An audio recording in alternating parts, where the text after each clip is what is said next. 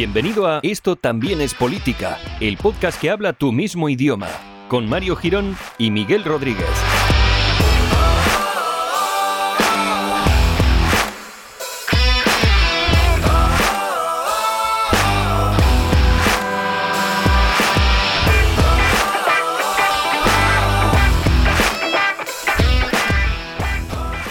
Hola amigues, bienvenidos al episodio número 103. 103 está muy bien porque además eh, entra muy bien dentro del lenguaje eh, inclusivo que estoy intentando llevar a la sociedad, que estoy intentando implantar dentro de este mundo, en este mundo en el que, bueno, pues que ya sabéis todas las cosas que están pasando, ¿no? En el universo. Yo últimamente estoy bastante desconectado, eso sí tengo que decirlo. Otra cosa, me estoy comiendo Netflix, pero vamos, a toneladas. Eh, ¿Qué tal Miguel? ¿Cómo vas? Pues bien, que digo yo que será el Munde. El Munde, efectivamente, ¿ves? Es que incluso yo fallo. Yo que soy el inventor de estas putas mierdas, pues bueno, también me estoy atribuyendo aquí cosas que no debería, ¿no? No, no, no. Bueno, bueno, eh, Mario, tú te atribuyes aquí lo que quieras. Vale, luego ¿vale? ya. te- Que ya estoy yo para defenderte. Vale, y si dos lo dicen, ¿no?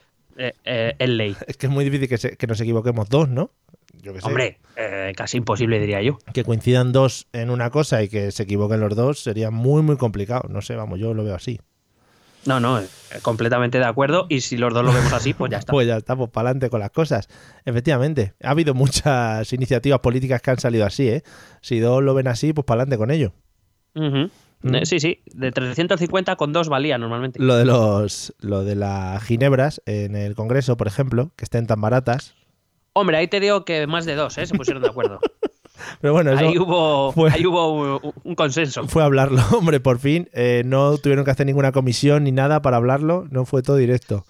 No, no sé quién. Además que ni siquiera fue una, una propuesta oficial. Simplemente alguien dijo, la verdad es que podíamos bajar el precio de las ginebras. Y dijeron todos votos a favor y ya Claro. está. Y así se aprobó esa ley. Claro, es que como no lo habíamos visto antes, dijeron, bueno, en fin. Eh, bueno, pues nada, amigos, eh, bienvenidos a un episodio más. Esperamos que estas introducciones os llenen de alegría y gozo, sobre todo en estas épocas en las que estamos. Eh, luego comentaremos un par de cosas que tengo que comentarte en el off topic. Lo dejo así en plan gancho de sálvame para que luego no la gente no se, no se descuelgue. Maestro. ¿Has Eres visto? un maestro. Me llaman el Jorge Javier de los podcasts. Y, el episodio de hoy, el 103. Y cosas peores. Y cosas peores también me llaman, sí. Y cosas peores he hecho también que Jorge Javier. Bueno, eh, en el episodio 103 de hoy, pues vamos a volver a hablar de uno de los temas favoritos de, de alguien, ¿no? Será el tema favorito. ¿Lo escuchas? Es, es la hostia de Corbyn. Es, lo, estás, lo estás esperando, ¿no? También, porque ya... a la- No, no era eh, completamente inesperado. Me ha pillado por sorpresa con el paso cambiado. al haberlo adelantado... Claro, al haberlo, al haberlo adelantado y decir que era idiota el pobre hombre, pues también se podía intuir tu, también por dónde ibas a ir. Eh, no sé, llámame loco, pero esto no es otra cosa. Tampoco era muy difícil, pero es otro acierto a la cuenta de esto también es política. Efectivamente, si es que estamos muy infravalorados como, como magos, ¿no? Como acertantes de cosas. Sí, estamos muy, muy infravalorados como magos y aparte como analistas políticos. Sí, también. No, no, es que no, no la nos verdad, tú cuenta. mueves, tú mueves la moneda así entre nudillos de una manera que a mí me Hombre. fascina, Mario. Hombre, hombre. Yo hago el truco de la oreja ese de que se... El te- orejo, sí. El orejo de que te pongo la, la moneda en la oreja que lo flipas, ¿eh? O sea, Mm. a mi hijo de... Bueno, tuvimos un gran maestro en el colegio, el hermano Andrés, acuérdate. efectivamente. que en paz descanse. Se puede- Hombre, seguro, vamos, si sigue vivo, lo que sé, debe ser Terminator. Es de esas personas que cuando conoces de pequeño ya para ti son mayores, ¿no? Si siguen vivos Joder, ahora estarán momia. Yo lo recuerdo ya en el límite, Sí, del bien y del mal, aparte. o sea que... Bueno, volvemos a hablar de nuestros amigos reinounidenses que, que han tenido unas... Oh, qué, boni- qué bonito, reinovidense. Sí, sí, sí. Es que ya sabes que lo mío es innovar y emprender. Eh, que han tenido, por lo visto, unas votaciones, ¿no? Por ahí hace poco. Pues sí, tuvieron las elecciones que convocó eh, Boris Johnson, esta vez ya con el beneplácito de los eh, laboristas. Muy, buen, muy bien visto, muy bien visto. Eh, desde luego a los estrategas del Partido Laborista habría que crucificarlos en Trafalgar Square, Sí, sí, sí. claramente. Y nada, rápidamente te doy datos para, para ver cómo nos situamos. Eh, hemos tenido unas elecciones con una participación para lo que es Reino Unido alta, en la línea más o menos de las desde 2010, es decir, cuando el, desde la crisis y el panorama político británico ya empezó un poco a, digamos, a entrar en marejadilla. Eh, bueno, empezaron con un 65% en 2010, alcanzaron un 66,4% en 2015, un 68,8% en 2017 y 67,3% en 2019. Es decir, estamos en, nos estamos moviendo en un rango bastante parecido, una abstención de más del 30%, el 32,7% en concreto. Eh, pero, pero como digo, muy en la línea de las últimas cuatro elecciones generales. Quizás se diferencia algo más ya de las de 2005, me he tenido que remontar a las de 2005, las últimas elecciones que ganaron los laboristas, con Tony Blair al frente, eh, donde ahí la participación fue bastante más baja que la actual, estamos hablando de en torno a unos 6 puntos menos, un 61%. En cualquier caso, la, población eh, británica o reino unidense, que me gusta mucho, eh, sigue más o menos movilizada desde los años de la, crisis. Si nos vamos a los partidos, el, bueno, el Parlamento, la Cámara de los Comunes, eh, que sería nuestro Congreso de los Diputados, el equivalente, eh, tiene 650 escaños, la mayoría está en 326. Ha ganado el Partido Conservador con 365 escaños y casi el 44% del voto. ha conseguido recuperar 48 escaños respecto a las de 2017, en la que se se presentó Teresa May. Eso sí, su porcentaje de voto apenas ha subido algo más de un 1%, que es, bastante, pero teniendo en cuenta que ya nos movíamos en torno a un 42, 41 largos, pues tampoco es un gran cambio. Lo que ha sucedido ha sido que ese voto que ha subido se ha concentrado en, algunas em, circunscripciones eh, porque bueno, ahora, ahora mm, recordaré cómo funciona el sistema electoral británico, por si acaso, aunque nuestros, nuestros telegramers y politikers ya lo saben de, la, de, sobra. Sí, sí, hombre, por supuesto. Y si no, pues antes de escuchar esto seguramente lo hayan leído en los estatutos de donde esté escrito. Para poder criticarnos. Efectivamente. Y eh, pues digo que ha recuperado 48 escaños de los que dejó Theresa May en 2017, 35 respecto a los que consiguió David Cameron en su última elección, 59 respecto a la primera victoria de Cameron y respecto a la última derrota conservadora en 2005 tiene 167 escaños más. Si vamos al Partido Laborista vemos que ha perdido casi 8 puntos de voto y eso le han supuesto 60 escaños. Ole, ole, Ole. Redondo. Jeremy. Bravo. Eh, Albert Rivera le manda un saludo, ¿no? Sí. Dice que cuando quedan. Eh, bueno. Eh, decía que 60 escaños ha perdido respecto a las últimas elecciones, donde él también fue cabeza de lista. 30 menos que las últimas elecciones de 2015, la que fue Ed Miliband. 56 respecto a 2010 y 153 respecto a la última victoria laborista, 153 escaños menos respecto a la última victoria de Tony Blair en 2005. Muy bien. Como tercera fuerza en escaños es el Scottish National Party, el Partido Nacionalista Escocés, que ha obtenido un, casi un 4% del voto, ha aumentado casi un 1%. Eso sí, lo ha traducido en 13 escaños más de los que tenía. Todavía eh, no ha llegado a las cifras de 2015, pero es verdad, ahora voy a explicar por qué. Es imposible que lo consiga al menos de momento. Pero eh, si tenemos en cuenta que en 2010 el Scottish National Party tenía 6 escaños y ahora tiene 48, me parece que eh, la, tendencia es buena para los escoceses. Pero es, perdona, es como si un partido nacionalista rollo RC consigue muchos escaños aquí en España. Sí, para que te o el PNV o un partido de este tipo. Sí, Porque ellos solo se presentan en Escocia. Vale, alright. Cuarta posición en número de escaños, los eh, liberales demócratas, los Lead Dems, este partido centrista eh, proeuropeo que ha perdido un escaño pese a que ha aumentado su porcentaje de voto en algo más de cuatro puntos.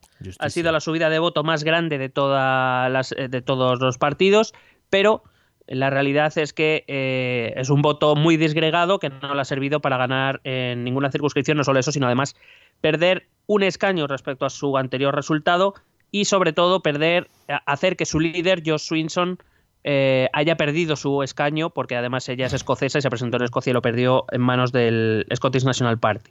Hay que recordar que está muy lejos de los mejores resultados de la época de Nick Clegg. En 2005 los Lib Dems eh, obtuvieron 62 escaños, en 2010 consiguieron 61, eh, muy lejos, muy lejos de esos escaños, a pesar de que las perspectivas eran buenas para los Lib Dems pues otro que también, sí, es, más, más cercano, además por ideología, eh, han hecho un Rivera. Muy bien. Ostras, qué Parece que también huelen a leche. Qué- ostras, qué bonito. Rivera Joder. igual a leche, qué referencias. El siguiente partido en escaño es el DUP, el Partido Unionista Norirlandés, eh, eh, protestante, apoya eh, for- que no- Irlanda del Norte forme parte del Reino Unido, apoyo del gobierno de Theresa May primero y de Boris Johnson después en la Cámara de los Comunes, que ha perdido dos escaños, estaban 10, ahora se ha quedado en 8. Eh, pero bueno, es una ten- eh, lo de los 10 escaños de las elecciones de 2017 fue la excepción. Lo normal es que estuviera tradicionalmente entre 7 y 8 escaños, así que ha vuelto, digamos, un poco a su, a su ser. Siete escaños para el Sinn Féin, también de Irlanda del Norte, este partido nacionalista irlandés de izquierdas, el antiguo brazo político del IRA, que eh, busca en su objetivo final la reunificación de Irlanda, de la isla de Irlanda, Sí.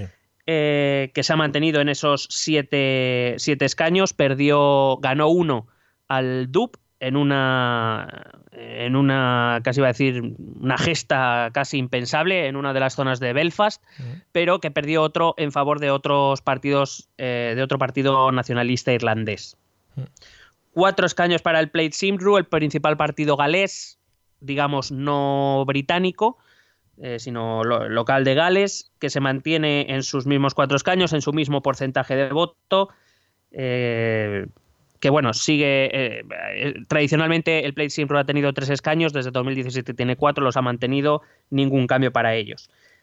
Han entrado. Ha entrado después de estar ausente en las últimas elecciones, ha regresado al Parlamento el Partido Socialdemócrata y Laborista de Irlanda del Norte, también de carácter mm, de partido de izquierdas, nacionalista eh, irlandés, también aboga por la reunificación de Irlanda, que ha recuperado dos escaños, eh, que son los dos que tiene actualmente, porque se quedó en cero en 2017. Tradicionalmente solía, tener uno, ahora ha conseguido, perdón, eh, tradicionalmente so- solía tener entre dos y tres, ha recuperado esos dos. Y luego, con un escaño, están los verdes, eh, que se mantienen como estaban, a pesar de que han aumentado también su porcentaje de voto, pero no se ha traducido en escaños. Y la alianza de Irlanda del Norte, también nacionalista irlandés, que ha ganado un escaño respecto a las anteriores elecciones donde no tenía ninguno. Mm. Eh, esto sumaría los 350. Bueno, hay que recordar que el partido del Brexit también se ha presentado, ha obtenido un 2% del voto y ningún escaño, que eran los mismos escaños que había obtenido en 2017. Muy bien. Hay que recordar que pese a todo el lío y, las, y los grandes éxitos que obtienen las elecciones europeas, el partido del Brexit, que es el, el heredero de, de UKIP, no porque UKIP haya desaparecido, sino porque Farage se ha convertido, fue el líder de UKIP y ahora es el líder del Brexit Party, eh, su- gran éxito fue conseguir un escaño en 2015. No te creas tú que ha conseguido mucho más. Bueno. Lo que pasa es que luego llega a las elecciones europeas y las gana. Entonces, para que veas cómo es la vida. Sí, bueno, cada uno a lo suyo, manteniéndose los resultados. De todas maneras, eh, mucho partido, pero hay muchos partidos con poca representación. Sí, el sistema, el sistema electoral británico funciona así. Tradicionalmente siempre ha habido dos grandes partidos. Es, el sistema generalmente siempre favorece, ha favorecido un bipartidismo, que cuando se inició este, este sistema electoral, modificado, pero tampoco en exceso, eh, favorecía a liberales y a conservadores y que con el paso de las dos guerras mundiales eh, los, eh, los socialdemócratas pasaron a ocupar ese lugar. Socialdemócratas y conservadores siempre han obtenido mayorías absolutas desde la Segunda Guerra Mundial, excepto en tres ocasiones, una en el año 1974, creo recordar, y las otras han sido en esta década. O sea que generalmente tener una mayoría absoluta era lo normal en el sistema electoral inglés, que recuerdo es un territorio dividido en 650 circunscripciones uni- eh, unipersonales, allí se presentan los candidatos y el candidato que tenga más votos se queda el escaño por esa circunscripción, así hasta completar los 650. Eh, lo tradicional, como digo, han sido victorias de conservadores y, y, mm, laboristas, con algunos escaños que siempre ha tenido el Partido Nacionalista Escocés, eh, algún par- algunos partidos del norte de Irlanda y, como digo, este partido galés que solía tener dos, tres, uno, cuatro, dependiendo del momento. Pero sí, generalmente todo se ha concentrado, sobre todo en conservadores y laboristas. Estos liberales demócratas, este tercer partido, digamos, salvo esa vez que tuvo 60 escaños y que yo creo que va a estar en torno ahí a su, su techo, siempre ha estado también en 11, 20 en sus mejores momentos, 8, 7. O sea que no, nada, nada extraño en estas elecciones. bueno, extraño aparte de la hostia de Corbyn, quiero decir. Pero entonces en estos casos sí que es más, más fácil obtener escaños por los partidos, eh, digamos, nacionalistas o, en este caso los escoceses o los galeses. Al final están más en contacto. Tradicionalmente ¿no? Quiero decir, eh, no, tradicionalmente no. Eh, quiero decir, lo que está viviendo Reino Unido ahora con los partidos, con partidos, sobre todo con el Scottish National Party, pero también, por ejemplo, con partidos como el Sinn Féin, eh, tiene más que ver con repliegues regionales y nacionalistas, como ya hemos visto aquí en España y el otro día analizamos al analizar los resultados de nuestras propias elecciones. en un momentos de incertidumbre quizá uno vota por otras circunstancias. Tradicionalmente las elecciones británicas en Escocia, ya te digo, el Scottish National Party en 2005 o 2010 eh, tenía, tenía seis escaños. Eh, y el resto se lo repartían, sobre todo los, los laboristas, era un territorio principalmente laborista, eh, pero claro, las, digamos, el contexto político ha cambiado y la forma de votar es distinta. Antes se votaba al Scottish National Party, bueno, se votaba sobre todo Partido Laborista cuando empezó a caer el Partido Laborista se benefició el Scottish National Party en las elecciones escocesas, pero a la hora de votar a Westminster se seguía votando laborista. Porque nos interesaba un gobierno laborista en Londres. Eh, pero mm, dado que parecía, dado que los escoceses debían pensar como nosotros, que lo de que Corbyn llegara al 10 de Downing Street no iba a ser factible, pues se han refugiado en el voto al Partido Nacionalista, claro. Lo mismo pasado en Irlanda del Norte, vaya. Sí, sí, vale. Pues nada.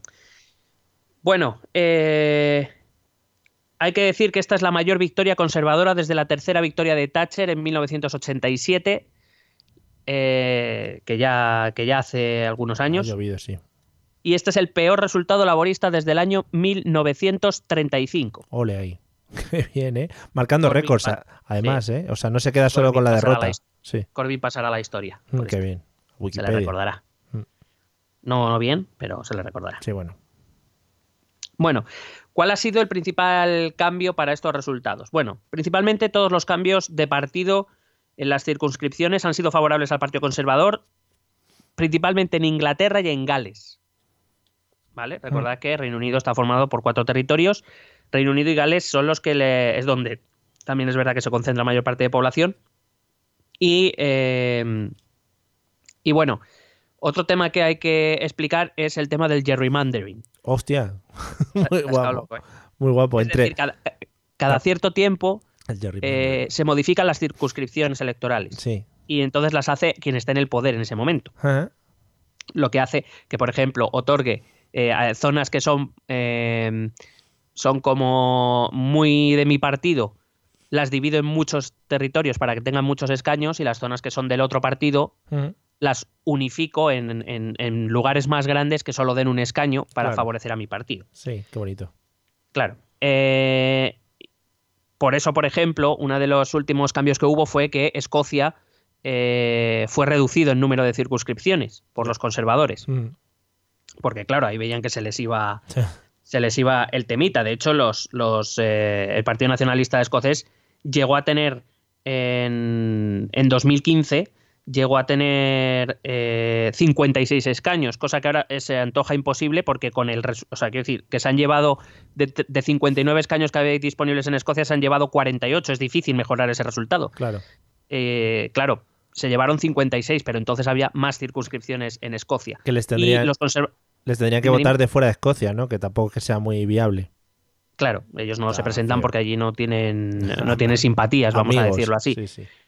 Y en cualquier caso, eh, donde los conservadores dieron más circunscripciones fue en lo que se conoce como, bueno, en la zona del norte de Inglaterra, la, que es precisamente la zona industrial, eh, o sea, encima de, al norte de la zona industrial de Manchester, Liverpool, más pegado hacia Escocia, y la zona de los llamados Midlands, que es ese territorio que nadie conoce, en, eh, que está pegado a Gales, que es una zona muy rural de, de poblaciones pequeñas o medianas, es decir, donde a los conservadores les va bien pues ahí decidieron otorgar más escaños y eso le, ha beneficiado a las elecciones. la cuestión es que me parece que si agota mandato, Boris Johnson tendrá la posibilidad de volver a retocar las eh, circunscripciones electorales. Habrá que ver. Joder, pero eh, y, no, no se necesita, claro, ¿en qué se apoyan para hacer estos cambios? Porque normalmente pues te puedes apoyar en plan, bueno, pues han cambiado los pueblos o han cambiado, no sé, o ha cambiado la gente que vive ahí o yo qué sé.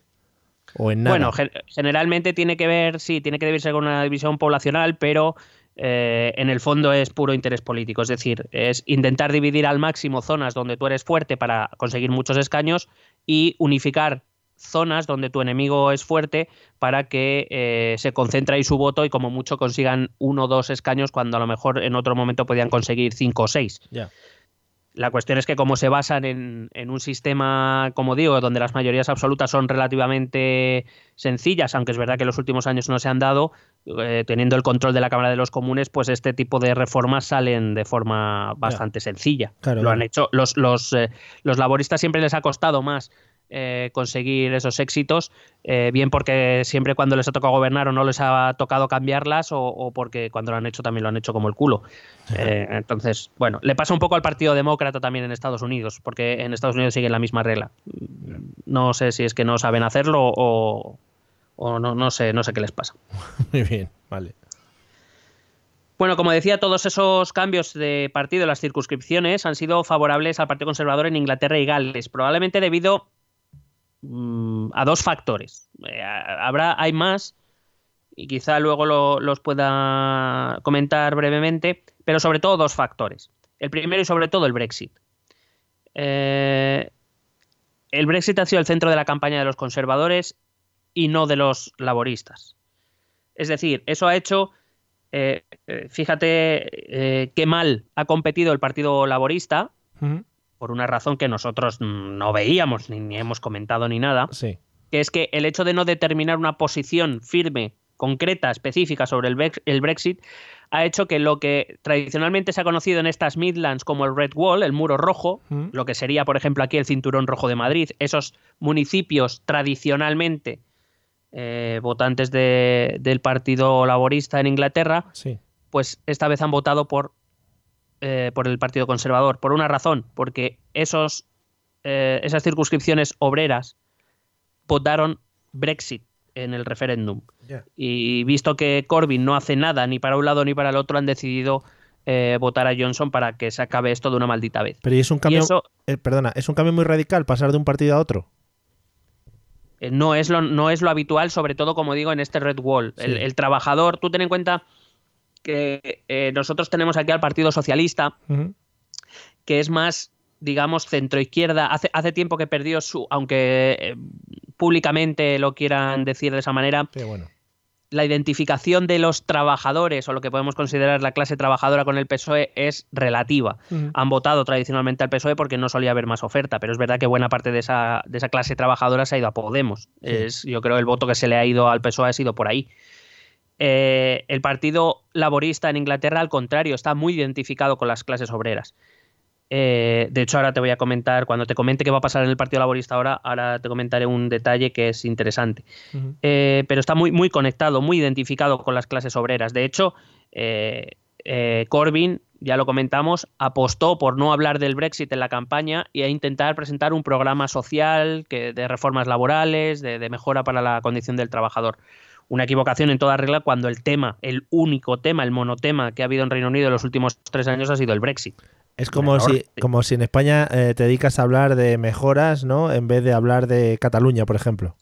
Claro, aquí lo que digamos mueve más el voto es ha sido Cataluña más que vamos a hacer unas reformas sociales. Eso yo no digo que no se haya dicho o mm. que no esté en los programas electorales, como bien sabemos, porque nos los leímos y los comentamos, pero pero el tema estrella en el que se hablaba en todas las tertulias era Cataluña. Cataluña y la corrupción. Es verdad que ha habido otros temas que quizá han movilizado un poco, quiero decir, no ha, sido monotema, pero no tanto como el Brexit. Es que el Brexit ha paralizado todo, eh, todas, las, todas las acciones de gobierno mm. eh, en los últimos tres años. En Reino Unido prácticamente se ha hecho nada, porque el Brexit no avanzaba. Y, y claro, si tú no te posicionas de forma clara, yo lo dije claramente, si el, si el Partido Laborista en cierto momento se hubiera posicionado claramente a favor de un segundo referéndum, eh, creo que lo hubiera ido de forma muy diferente en estas elecciones. Mm. Pero ese jugar al no quiero hablar de esto, al me incomoda hablar de esto, pues hace que al fin y al cabo el tema que más del que más se habla y que probablemente más preocupa a nivel global a la sociedad británica, que es el Brexit, pues hace que los votantes se vayan a partidos que tengan posiciones mucho más definidas. Aquel que quiera el se ha ido al Partido Conservador, aquel que no quiere el Brexit se ha ido al Partido eh, Nacionalista Escocés. Tan sencillo como es. Ahora, y, y, ahora, como siempre, si un poco de chichinabo, como somos nosotros, eh, sin faltar tampoco a nuestra presencia, eh, se da cuenta de eso, el señor Corbyn no tiene al lado gente y asesores que le pueden decir lo mismo. Sí, lo que pasa es que la posición, de, la posición del laborismo era muy incómoda con Corbyn al frente. Quiero decir, Corbyn, eh, en su seno interno, hmm. nunca vio mal un Brexit. Sí. Esa es la cuestión. Pero se tenía que diferenciar del Partido Conservador, evidentemente. No quieren, no, quieren, no querían y no quieren el mismo Brexit. Ya. Pero que Corbyn saliera a decir yo quiero un Brexit, pero un poco diferente a los conservadores, es que no te va a escuchar nadie entiendo que los estrategas del laborismo dijeron, si, si, conseguimos cambiar el eje de la discusión del Brexit a otros temas, por ejemplo, a temas sociales, donde el programa de Johnson, si alguien lo haya echado un ojo, dice no hay menos, pues claro, en esas tenías todas las de ganar. Pero creer que después de tres años hablando del referéndum y del Brexit, ibas tú a, a venir y a cambiar en una campaña electoral todo un eje de debate, me parece Mm, me parece tremendo. Creo que el laborismo o Corbyn no, no apostaron por segundo referéndum porque no creían en un segundo referéndum. Es verdad que a última hora dijeron algo de un segundo referéndum y tal, pero vamos. Eh, claro, cuando tú en tres años no te has posicionado de forma clara y contundente, eh, mm, a última hora ya no sirve de nada, porque ya tienes partidos que te han comido la tostada en ese terreno, como eran los, los liberales demócratas y sobre todo el Partido Nacionalista Escocés, que así le ha ido en Escocia eh, y así le ha ido al laborismo, claro. Ya, ya. Bueno, pues nada, eh, pues un poco cagada, pero también a jugársela. Eh, pero sí que es verdad que al final es lo que hablamos siempre, pues si el tema de moda es ese y todo el mundo está atizando por un lado o por otro, si tú intentas cambiar, pero fue un poco lo que le pasó aquí a Ciudadanos, que se intentó también desvincular o... Porque... A, ver, a, diferencia de Ciudadanos, el, el laborismo no es que no haya dado bandazos. Quiero decir, el problema de Ciudadanos es que un día decía una cosa y otro decía otra. El laborismo es que nunca decía nada claro. Ya. No, no, es exactamente lo mismo. La gente se casó de, Ciudadanos porque decía, si es que hoy me dices esto y pasado mañana me vas a cambiar el discurso, no tiene sentido que te vote. Hmm. Eh, en el caso de... Es, no saber realmente qué estás defendiendo. Vale. Eh, no sé qué me estás diciendo. Ya, bueno. Y el segundo gran factor que ha permitido esta mayoría absoluta y que dé gracias el laborismo a que esto ocurrió, fue el partido del Brexit de, Farage. Eh, quiero decir, se presentaron, decidieron no presentar candidato en todas aquellas circunscripciones en las que tradicionalmente ha ganado el Partido Conservador para no ponerle resistencia, lo cual es estúpido, porque si tradicionalmente son ganadores, mm. van a seguir siéndolo, te presentes tú o no. El problema, el problema, quiero decir, eh, la fortuna, fíjate lo que te digo, eh, lo, que, lo que pasa es que esto ha mandado un mensaje al resto de circunscripciones donde ellos sí se presentaban, que es vamos a concentrar el voto en los conservadores. Ha sido un poco, también una estrategia un poco de bombero, pero bueno, ellos sabrán. En cualquier caso, y que dé gracias Corbyn, que Farage se presentó en otras, en varias circunscripciones donde de no haberle quitado hasta un 2% del voto a los, a los Tories, probablemente también hubieran perdido más circunscripciones, es decir, la hostia hubiera sido mayor. O sea, que, curioso que Corbyn le tenga que dar las gracias a Farage. Mm es la hostia. Esto en Inglaterra y Gales principalmente. Si nos vamos a Escocia, como digo, todos esos cambios de partido en las circunscripciones, todos fueron a favor del Scottish National Party, excepto uno hacia los liberales demócratas, pero que ganaron uno y perdieron dos, o sea que tampoco fue un gran resultado. Yo creo que evidentemente allí sí lo que ocurrió fue un voto anti-Brexit. Porque hay una cosa que a lo mejor se está comentando mal o se está dando a entender mal en España, desde mi punto de vista humilde del que ha acertado. Em, humilde ante todo. Que es que se cree que en, Escocia se está dando un voto independentista. Y en Escocia lo que se, ha dado es un voto anti-Brexit. Que no es lo mismo. Y de hecho, y de hecho, yo apuesto que si hay un segundo referéndum en el corto, en el medio plazo, ese voto será anti-Brexit. Será para quedarse en la Unión Europea, no para. Quiero decir, no necesariamente por querer abandonar Reino Unido. Mm. Y ese es el problema que tiene Johnson encima de la mesa ahora. Porque claro, es que vuelvo a repetir, de los 59 escaños en juego en Escocia han ganado 48. Ya. O sea, eh, que, han ganado casi el, bueno, el 80% de los escaños. Sí, que lo han dejado bastante claro. Claro, es, una pasada. Entonces, claro, con estos resultados, Nicola Sturgeon, que es la primera ministra escocesa y la líder del, del SNP, ya ha pedido un referéndum. Ya. Y vamos a ver cómo Johnson lidia con esto. Porque vale que tú tienes una mayoría en Westminster, pero hay que recordar que el acuerdo del primer referéndum que firmó Cameron con, Alex Salmon, el entonces líder del, del SNP, decía que eh, Escocia no gozaría de otro referéndum, salvo que las circunstancias, eh, salvo que se produjesen cambios sustanciales en la situación escocesa o del Reino Unido.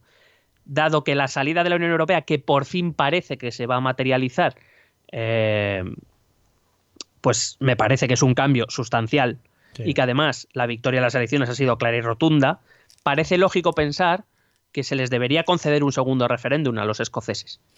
Pero claro, sí. Eh, creo que todos somos conscientes que en estas circunstancias probablemente el resultado sería muy diferente de aquel del referéndum de 2015. Claro. Donde, por cierto, ganó el quedarse en Reino Unido, pero por, por décimas. Hmm. Porque Yo creo que en, en estas circunstancias creo que el resultado sería bastante diferente. La idea, la idea que defiende el Partido Independentista Escocés, aparte de independizarse de Reino Unido, es mantenerse en Europa. Claro, claro.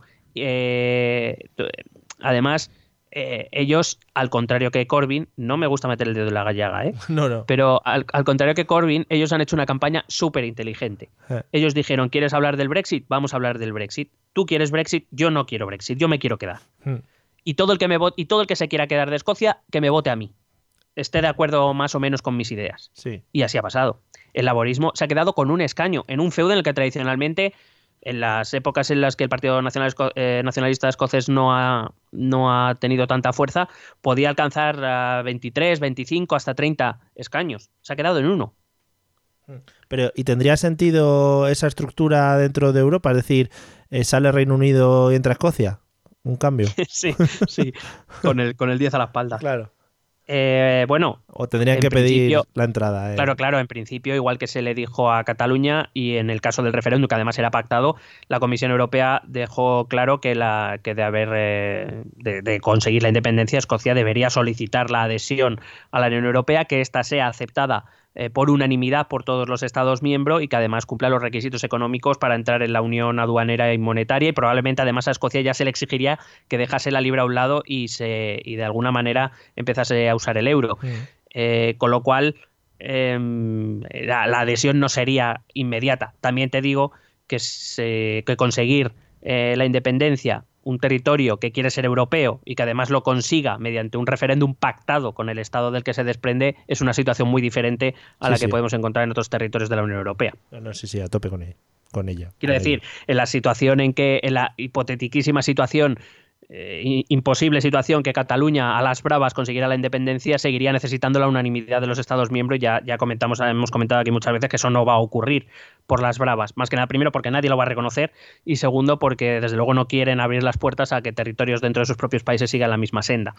Eh, con lo cual, eh, el caso de Escocia y el caso de, de Cataluña son, son muy diferentes. Sí. Muy bien. Además, digo que con esto del referéndum, Johnson tiene un problema. Si Escocia se consiguiera independizar, dejaría de tener el petróleo del Mar del Norte y además hay que recordar que Escocia es un territorio muy importante para el ejército. Muchas de sus bases navales y aéreas están allí, con lo cual sería, sería un gran problema para Inglaterra. Entonces va a haber, hay que ver cómo Johnson va a lidiar con esto, porque por un lado lo que se firmó en 2015 eh, es, es, válido y creo que eso sí que abriría la puerta. Por otro lado, Johnson ya ha dicho que de momento él quiere atender al Brexit y que esas cuestiones ya tendrán que ser más, más adelante. De momento está dando patapum palant. Por cierto, los que, como apunte para que descansen la voz, los que no conozcan la imagen de Boris Johnson, en vez de buscarlo a través de Google, que estas fiestas se centren o miren a su cuñado, el cuñado este que se vuelve muy loco a eso de las 2 de la mañana o algo así, cuando ya se toma un par de pelotis. Más o menos ese, rollo así, pelo a lo loco y mucho movimiento. Yo le veo a ese señor como que se mueve mucho. Por lo menos en las fotos parece que siempre está moviendo. Pero el cuñado, has dicho. No, el Boris Johnson. Ah, Boris Johnson. A mí me gusta mucho cuando le da el viento. Claro, claro, es muy. ¿Cómo se llamaba este periodista español? El. El Anasagasti, digo periodista. Oneto, Oneto. Ah, ah Anasagasti era. Sí, bueno, el, el político. más o menos. El político era Anasagasti, sí. Bueno, es, que creo que sigue vivo. Más o menos, sí. más o menos. Bueno, pues gracias. Ese sí me apunte eh, político periodístico de hoy. Vamos con Irlanda del Norte. En Irlanda del Norte, como te he dicho, el DUP ha perdido dos escaños, uno de ellos en favor del Sinn Féin, nada menos, que eso es una de las cosas, porque quiero decir, lo normal es que eh, un partido unionista pierda un escaño en favor de un partido unionista mm. y un partido nacionalista irlandés pierda un escaño en favor del nacionalismo irlandés. En este caso ha perdido uno a favor del Sinn Féin, pero que como digo que ellos han perdido también otro escaño a favor de otros partidos nacionalistas. Allí, lo, como digo, los que, lo que han crecido, como, como he dicho al principio, son partidos además pro-Remain, eh, que estaban, porque el Sinn Féin tenía una posición tampoco muy clara respecto a, a, la Unión Europea, los, que han crecido han sido pequeños partidos nacionalistas irlandeses, pero que sí que eran claramente su posición era a favor de quedarse en la Unión Europea. Con lo cual, em,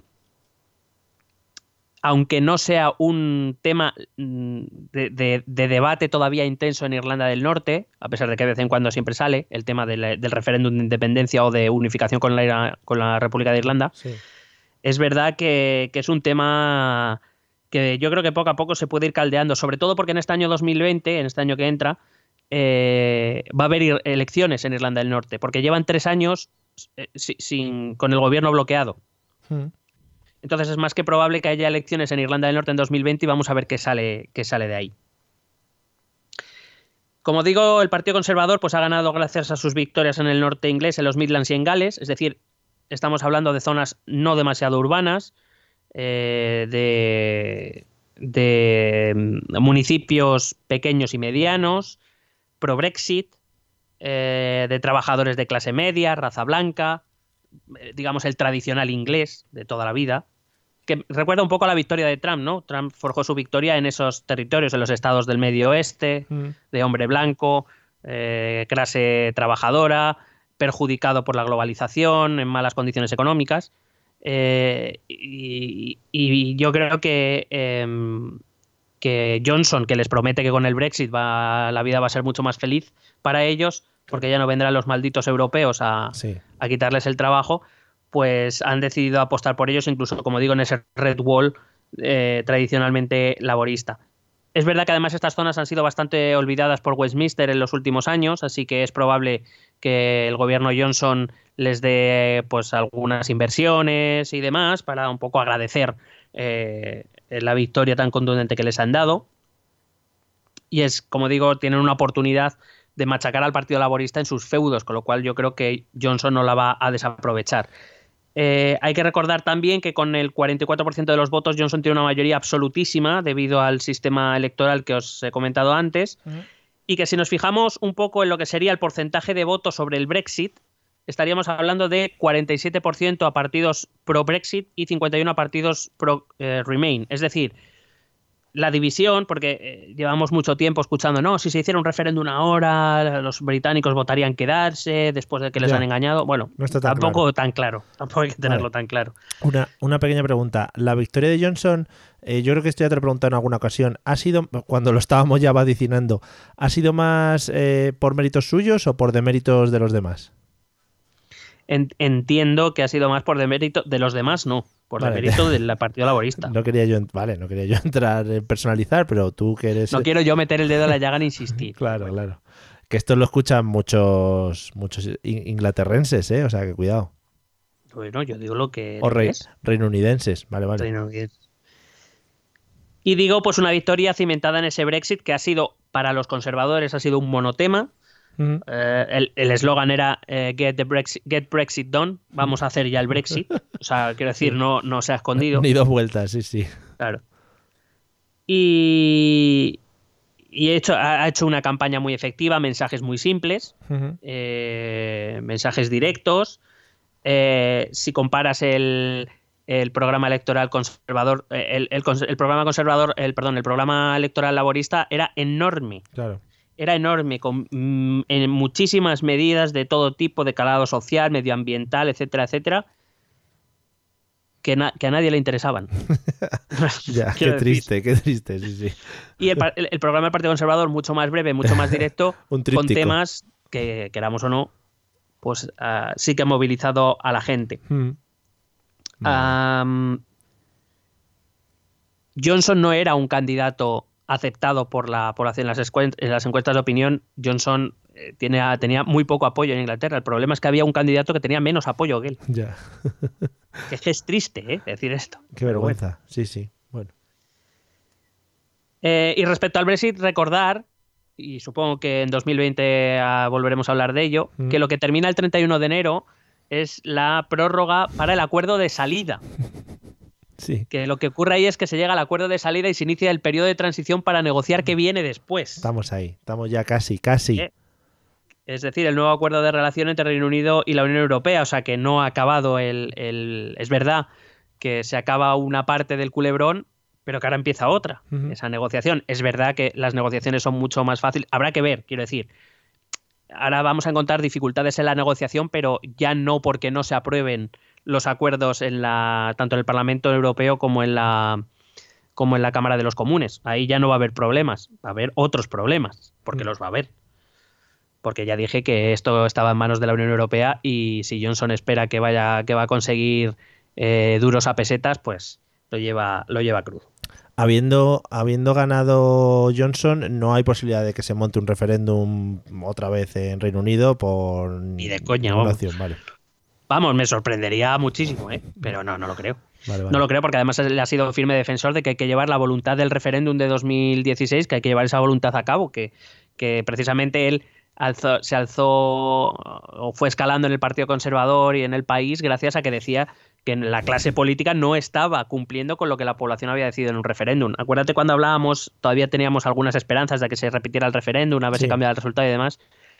Eh, ya, yo- ya decíamos aquí que es muy difícil ir contra un mandato popular y si además viene uno a decirte, oye, estos no están sabiendo hacerlo, votadme a mí, que yo sí que lo voy a llevar a cabo, y además que ha demostrado que ha, que ha intentado llevarlo a cabo, como suspendiendo el Parlamento y con otras tretas, Sí, digamos, sí, un poco de subterfugio, pues, pues claro, es como, bueno, pues ya votamos en su momento, ya nos queremos ir de una puñetera vez que llevamos tres años dándole vueltas a esto innecesariamente. Bueno, ¿qué podemos esperar del nuevo gobierno Johnson? Yo me he leído el programa electoral y he estado bastante atento a la campaña electoral para traerte aquí lo que creo que Johnson puede hacer o no hacer en su gobierno. Lo primero, es verdad que eh, el tema que ha monopolizado ha sido el Brexit, pero con una rama que ya viene de la época del referéndum, que es el Sistema Nacional de Salud.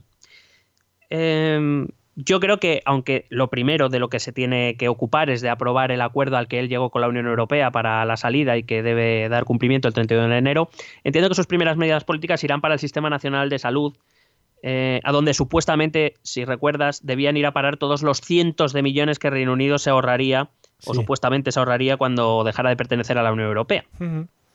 Sí. Eh, él prometió mejorar el presupuesto del servicio, construir 40, nuevas hospitales, 40 nuevos hospitales en, Inglaterra eh, de aquí a 2030. Aunque, eh, según he ido viendo, solo 6 han sido más o menos definidos, los otros 24 están un poco en el aire. Y de hecho hay expertos en Inglaterra que dicen que lo que se quiere hacer y lo que está presupuestado para los otros 24, para los otros eh, 34 hospitales, que no cuadra Que o falta dinero o sobran hospitales. Bueno. Entonces ya veremos, ya veremos lo que hace. Ah, También ha dicho que quiere contratar unos 50.000 enfermeros. Claro, a tope. Ya diremos de dónde los sacarán, ya que el Brexit va a evitar que muchos, eh, muchos eh, enfermeros comunitarios, entre ellos sobre todo, por ejemplo, españoles muy apreciados, Viaje. pues ya no van a tener las facilidades para ir. Bueno, pues esclavos, por ejemplo. Eso también puede ser. Sí. También se ha hablado de contratar 6.000 médicos. También, sí. Veremos. Ha prometido luchar contra la lista de espera para que no pensemos que somos los únicos. Es que, claro, la gente, pues que no se ponga mala. Es que la gente se pone mala con muy, mucha facilidad, ¿eh? Bueno, es que la, la percepción del, del Sistema Nacional de Salud en un país como Reino Unido, que no es precisamente un país socialista ni socialdemócrata, eh, sin embargo, es, es una de las instituciones públicas más apreciadas por los británicos.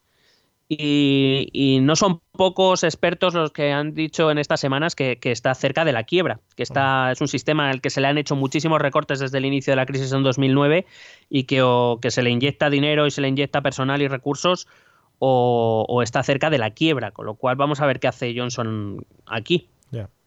Bueno. Digo, el Brexit ha sido su tema estrella. Es, eh, yo supongo, hoy estamos grabando a 16 de diciembre de 2019. Yo calculo que para la semana que viene ya eh, estarán votando en la Cámara de los Comunes el acuerdo al que llegó Boris Johnson con, la Comisión Europea, con Michel Barnier. que se aprobará y que por tanto el 31 se formalizará la salida de la Unión Europea de, Reino Unido, pero eh, como digo, empezará esa prórroga en la que se empezará a negociar el acuerdo de salida. Em, el principal problema con el que se va a enfrentar, según ese acuerdo, es los controles en el Canal del Norte, entre Irlanda del Norte y la isla de Gran Bretaña. Hmm. Porque eh, ahí va a tener va a tener un problema. No es que eh, esos controles deban ser solo de carácter aduanero, de saber lo que entra y lo que sale. Recordar que, según esos acuerdos de salida, Irlanda del Norte, digamos, va a permanecer en un limbo en el cual eh, todo lo que entra Irlanda del Norte debe cumplir con la reglamentación de la Unión Europea y todo lo que salga. claro, todo lo que venga de la Unión Europea tiene que salir por ahí. Hmm. Entonces, no solo hay que poner controles aduaneros en el Canal del Norte, es que también hay que poner controles sanitarios, controles fitosanitarios para los productos agrícolas, para los animales, etcétera, etcétera, etcétera. Y de hecho, los expertos dicen, porque Boris Johnson ha dicho que para eh, finales de 2020 que ya estará todo hecho. Eh, claro, si por prometer. Como se ha hecho todo muy ágil, no ha dicho, pues coño, esto no va a ser, va a ser igual.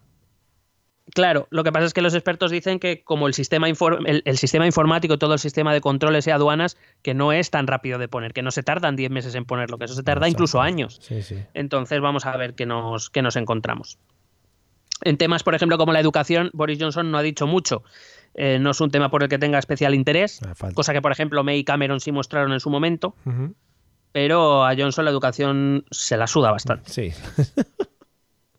Eh, sabemos que estaban trabajando, el Partido Conservador estaba trabajando en una ley de tasas y préstamos para la educación superior, eh, que querían aumentar la financiación de educación primaria y secundaria, por debajo, eso sí, de los presupuestos de 2009 en muchos casos, eh, que querían mejorar los salarios de los profesores, pero bueno, que no va a ser un tema estrella, que no esperemos muchos cambios por aquí. Ya.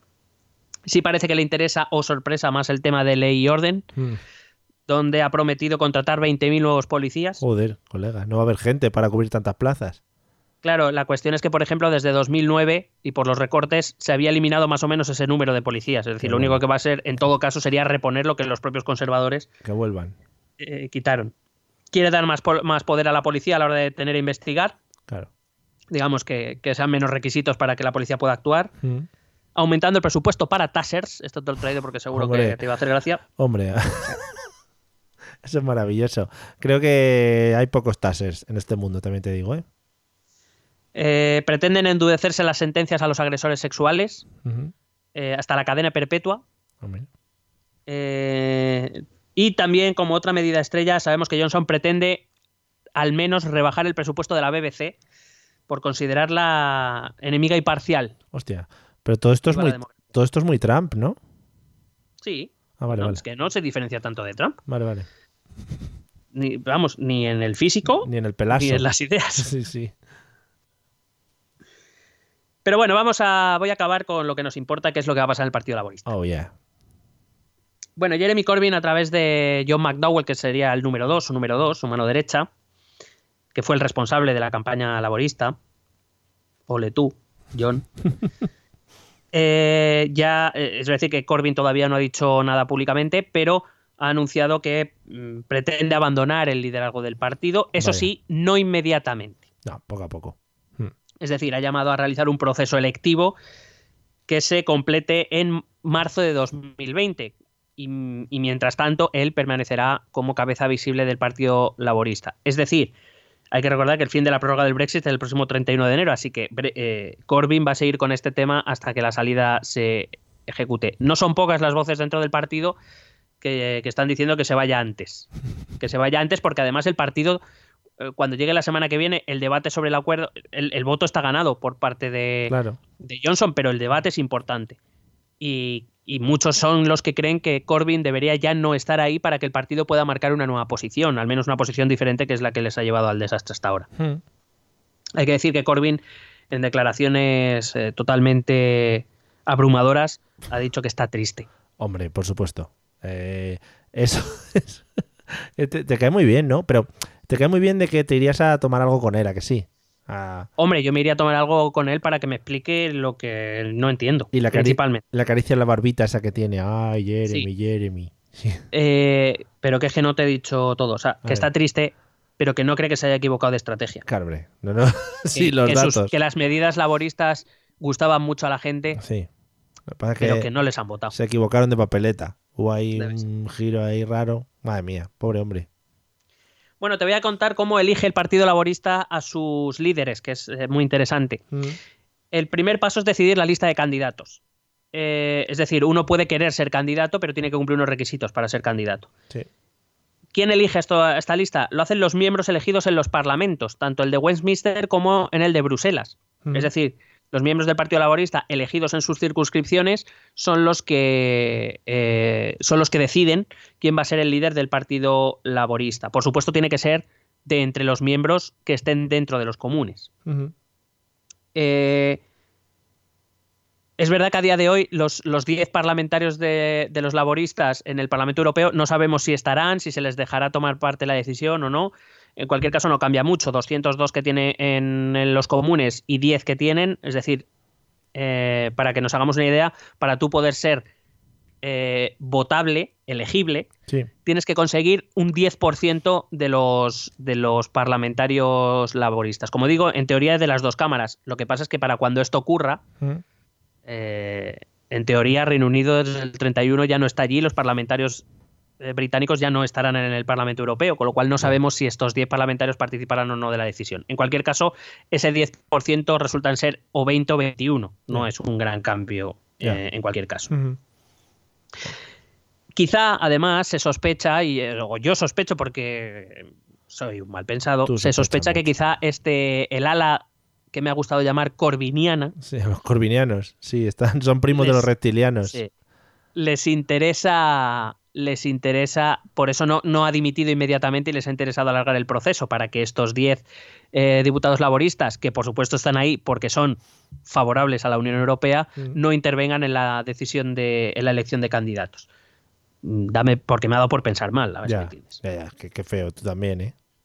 Sí. Pero bueno, tus éxitos te avalan también, ¿eh? O sea que a tope contigo. Nuestros, nuestros. Nuestros, Los- efectivamente. Los éxitos son Un nuestros. equipo, equipo, chavales. Digo que, por ejemplo, eso, en esta elección se necesitarán 20 o 21 eh, representantes para avalar a los posibles candidatos. Por ejemplo, Corbyn necesitó 35. Qué buenos tiempos aquellos para el laborismo. Después se inicia, una vez ya elegidos los candidatos, se iniciará el proceso de primarias, eh, en el que tendrán derecho a voto todos los afiliados al Partido Laborista y, que ahí es donde te decía lo de antes, esa, ese vínculo con la clase trabajadora, eh, también los afiliados al sindicato laborista. Porque el origen del Partido Laborista es el sindicato, es el sindicato el que creó el partido político. Por eso digo que la, la relación entre. eh, no, es, no es, por ejemplo, como en España, que efectivamente UGT fue creada por el PSOE, pero UGT fue creada por el PSOE. Aquí fue el, el sindicato el que creó el partido. Con lo cual, eh, hace 120 años crearon el partido, este sindicato, y por eso sí que la imagen del Partido Laborista siempre ha estado mucho más cercana a la clase trabajadora de lo que ha estado, por ejemplo, actualmente el Partido Socialista, Sí. aquí en España o cualquier partido socialista en Europa. Hubiera molado más que me hubieras dicho que podían votar todos los afiliados y una cabra, por ejemplo, y hubiera estado más guay, ¿no? Eh, no, mm, la, seguro que hay una cabra por ahí tomando decisiones. que la cabra fuera, fuera decisiva, la cabra, ahí, ¿Te con su voto. Y todos cantando, la cabra. Hombre, la, the goat, the goat, the fucking... Sí, en inglés, claro. Claro. Em, y bueno, una vez llegamos a esto, se vota. Y fíjate qué, qué sistema tan curioso. Se vota por correo ordinario y cada eh, afiliado que quiera votar tiene una lista con todos los candidatos. Ujú. Y entonces lo que hace no es votar por uno, sino ordena a los candidatos en orden de preferencia. Pues Sí, yo quiero sí. que este es, este es el que yo quiero, el segundo que yo quiero, el tercero, hasta el que menos quiero que sea. Rollo Eurovisión, sí. Sí. Entonces, cuando se abren los sobres, se cuentan los votos que recibe cada, cada candidato que ha recibido como primera, como primera preferencia. Ajá. ¿Vale? Eso es lo que se cuenta. Si alguno de los, eh, de los eh, candidatos eh, consigue más del 50% de los votos, Pues automáticamente es declarado eh, líder del Partido Laborista. Si no, lo que se hace es, se coge al, la- de los candidatos al que menos votos ha recibido como primera preferencia, se cogen sus votos y Sí. se leen las segundas preferencias de esas papeletas Ajá. y se van sumando a los candidatos. Y otra vez, si alguien suma ya el 50%, se, se nombra líder. Si no, se elimina al siguiente que menos y así hasta que alguno de los candidatos tiene más del 50%. Mira. Que digo yo qué manera de complicarse la vida. Pues Pero bueno, Bueno, les gusta, les gusta. Ay, venga, vamos a eliminar de uno en uno, vamos a alargar esto, venga. claro, guapísimo. Vamos a darle emoción. Es rollo gran hermano también, ¿eh? Muy bonito. Mm. Pues habla muy bien del Partido Laborista. Sí, sí, sus referencias seguro, sí. Eh, si me preguntas quién puede ser el próximo líder laborista, Eh, Te pregunto. Mm. a ver, ¿Quién, quién- quién puede ser el próximo líder laborista? Es una cosa que me lleva a mí reconcomiendo por dentro durante todo el episodio. Bueno, oficialmente aún no hay candidatos porque el proceso en principio se va a abrir a comienzos de enero. Ajá. No se sabe exactamente cuándo todavía. Eh, como digo, el proceso propuesto por Corbyn empezaría a principios de enero, que sería la reunión de, de avales por parte de, de los candidatos o de los que se quieran presentar entre los parlamentarios. Luego empezaría el proceso de campaña, eh, finalmente la votación, que acabaría, es un proceso que acabaría en principio en marzo Sí. Según lo ha propuesto Corbyn. Como digo, todavía no hay candidatos. mm, supongo que será a partir de la votación del Brexit cuando la gente ya empiece a hablar más claramente. Eh, pero ya suenan algunos nombres que te he traído para que nos empiecen a sonar por lo que pueda pasar. A ver. En principio te he traído las, las dos grandes favoritas. Que son, eh, la primera, la gran, gran favorita es Rebecca Long Bailey. Se llama Rebecca Long Bailey, era ministra en la sombra de Economía. Ah, yo pensaba que lo de ministra en la sombra te iba a llamar la atención. Oh, Bueno, ministra en la sombra. Sí, te comento. Vale, vale. En, en, eh, Reino Unido hay un. Dentro de, de los comunes hay un- una institución que se llama Gobierno en la Sombra. Ah, muy guapo. Mm, Aquí también. El Gobierno en la Sombra es una réplica del gobierno, es decir, eh, como si fuera un equipo de gobierno, pero está compuesto por miembros de la oposición. Digamos que son los que se dedican a. eh, tienen la función constitucional de ejercer la oposición y, por ejemplo, cuando el secretario o el ministro de Finanzas eh, está tratando un tema, el primero que tiene derecho y que debe además debatir con él es el ministro de Finanzas en la sombra, es decir, el miembro del partido en la oposición que eh, se ocupa de esa cartera. ¿vale? está Digamos que tiene como una réplica. Sí, molaría que les siguieran también en los viajes y tal, que fueran detrás sospechando todo el rato. Sí, sí. Y además haciendo como los mismos gestos imitando, Sí, en la sombra, siempre, sin que se le vea Claro. mucho. Pintados de negro. Hostia, guapísimo. Bueno, pues Rebecca Long Bailey era la ministra en la sombra de Economía de Jeremy Corbyn. Es del ala más izquierdista del partido. Para que nos centremos, eh, como casi todos los partidos grandes, el Partido Laborista tiene tres almas. El ala más izquierdista, digamos, más, más cercana, más obrerista, vamos a llamarlo. El, el ala más centro-izquierda, más socialdemócrata. Sí. Y el ala más centrada. Mm. Entonces, digamos que Corby- Corbyn, evidentemente, es, eh, mm, obrerista, es del, ala más izquierdista. Esta Rebecca Long Bailey es también de ese ala, es bastante, de hecho, es una persona bastante cercana a Corbyn, muy afín al, líder, o ya ex líder, podemos decir, eh, laborista. Parte como favorita porque ya, eh, bueno, hay que recordar, es, una cuestión básica. Corbyn en las dos últimas votaciones que han implicado su, su liderazgo en el partido las ha ganado con rotundidad precisamente porque tiene el apoyo de la lama sobrerista y de la parte del sindicato. Con lo cual es fácil pensar que si Corbyn señala, bueno, Corbyn y McDonnell señalan como su sucesora o como su mejor sucesora a Rebecca Long Bailey porque en teoría va a contar con el apoyo de ese ala obrerista. Eh, con lo- porque en principio contaría con, con el apoyo, con los mismos apoyos con los que ha contado Corbyn hasta ahora.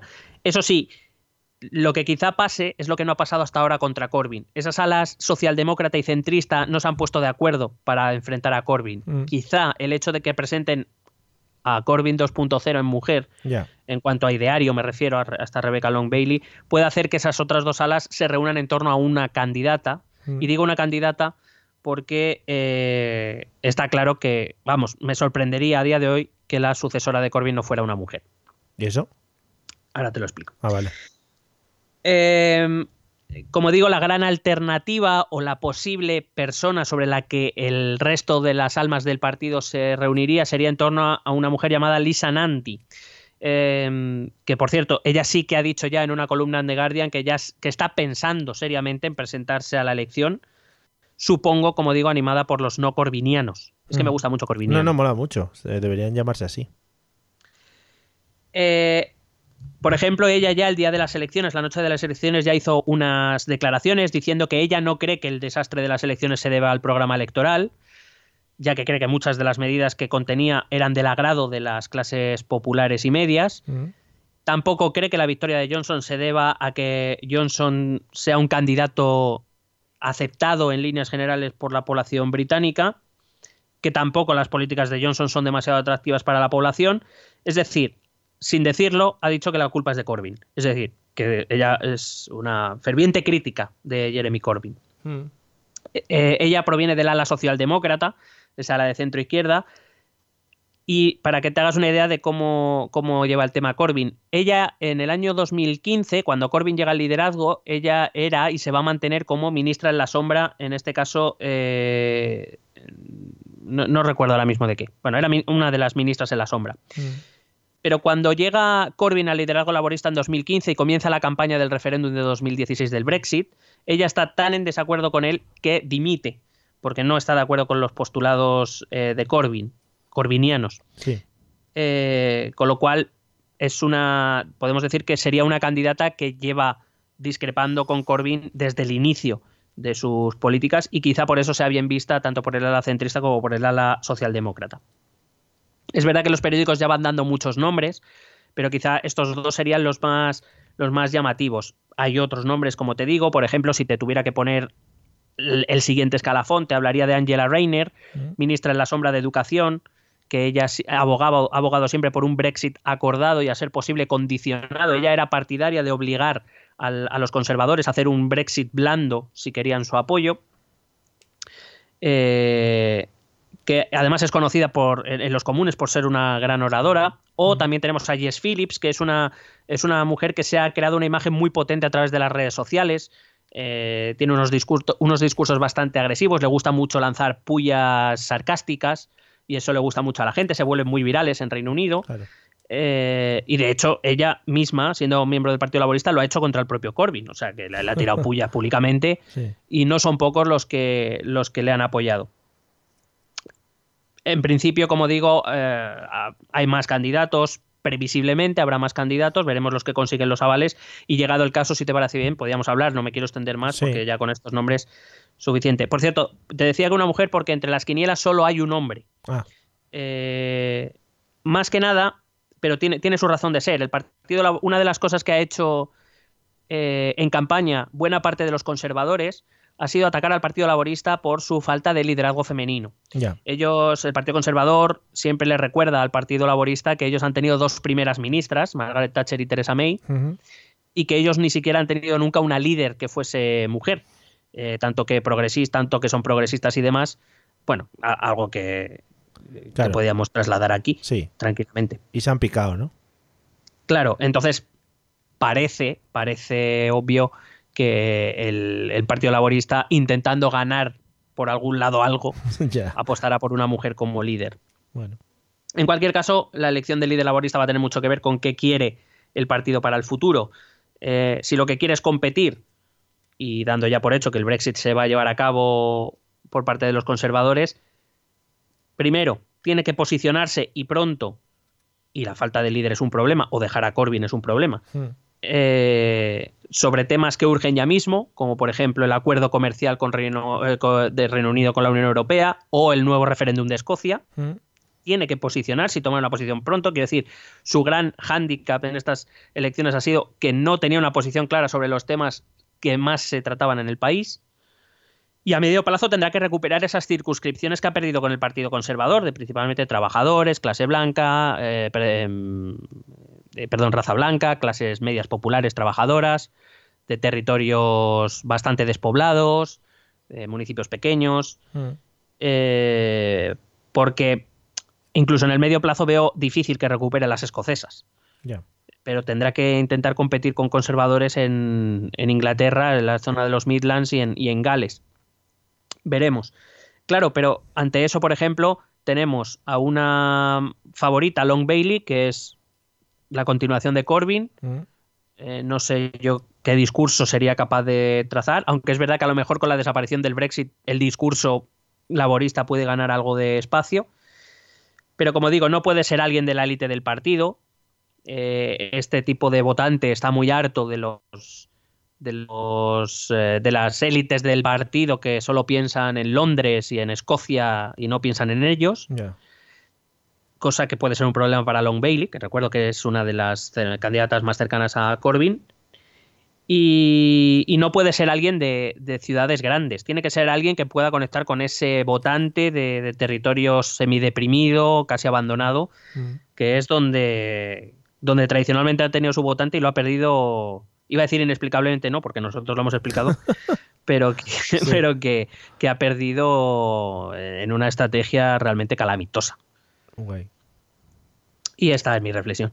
Oye, pues muy bien. Eh, como bien dices, les seguiremos de cerca y hablaremos de ellos en otras ocasiones, porque es un tema interesante y sobre todo, pues, eh, no sé, tenemos que hacer un especial salida del Reino Unido del Brexit, sobre todo cuando empiecen a hablar de negociaciones y cosas en cómo va a quedar todo el asunto. Creo que nos quedan unos cuantos especiales todavía. ¿eh? Vale, quedan varios especiales de salida del Brexit. Bueno, pues muy guay. Eh, para los que no estuviesen atentos a todo el tema de las elecciones, esperamos que os haya quedado clarinete, que también es una frase que me gusta mucho a mí repetir porque se están perdiendo las buenas frases de, de la vida en general. Eh, pues nada, vamos a. Te tengo que comentar ahora un par de cosas, ¿eh? eh está, quédate ahí, ¿eh? Paciente estoy. Digo, paciente no, me hallo. No, no, te muevas, te iba a decir, ¿eh? No te vayas. Estaría guapo que Venga. ahora al pasar esto, pues ya solo quedase uno de los dos, ¿no? En plan, los inmortales. Sí, Miguel se ha ido de la conversación. Escuchar los métodos de contacto y si queréis algo, pues por ahí tenéis un canal para comunicaros con nosotros. Vale. ¿Quieres preguntarnos algo? ¿Proponernos algún tema? ¿Exponernos tu opinión? Ponte en contacto con nosotros. Es muy fácil. Envíanos un correo electrónico a esta dirección. Esto también es política.gmail.com. También puedes escribirnos en nuestra página de Facebook. Esto también es política. O en nuestra cuenta de Twitter, arroba etepolítica.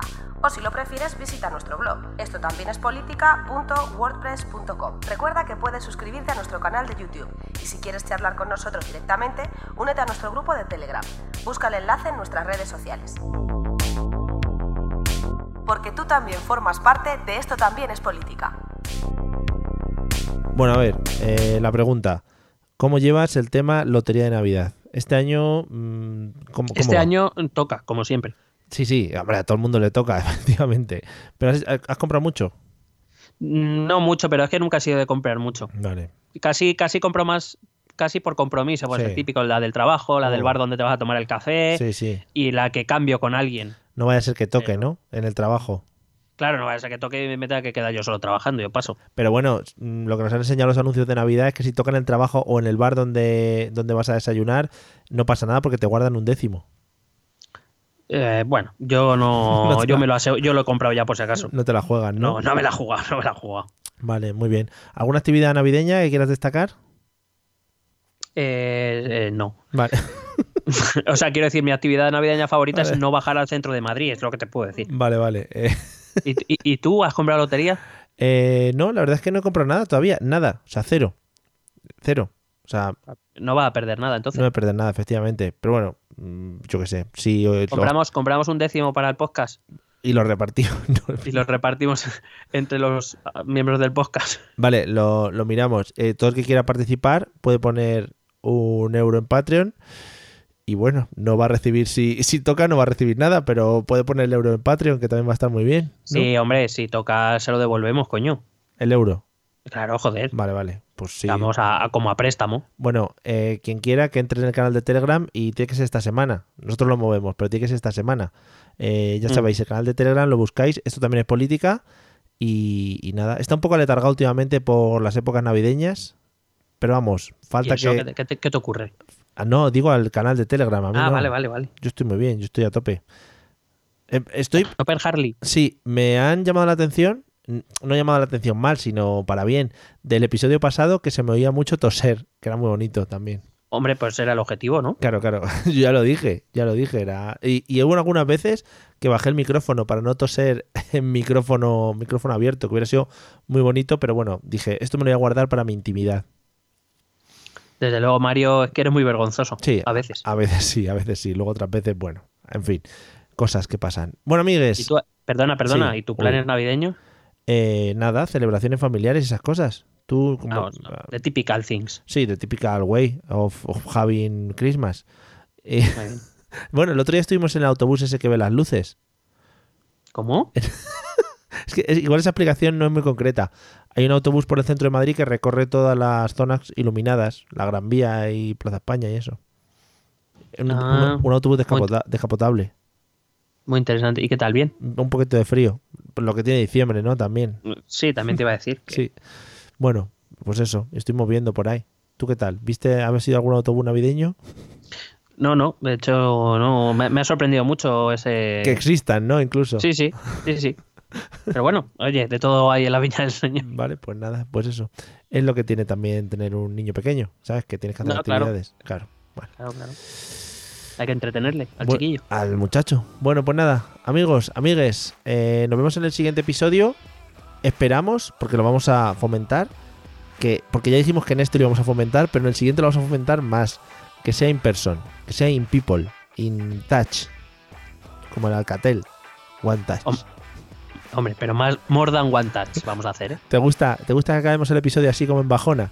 Bueno, o sea, me parece pues muy lo que somos nosotros. Pues sí, muy sin mucho sentido, ¿no? Claro. 10 minutos, general. 10 minutos aquí de charla. Bueno, nos vemos en el episodio 104. Estaros muy atentos porque va a ser espectacular, creo, que me lo han contado. Venga, hala, hasta luego. Besete.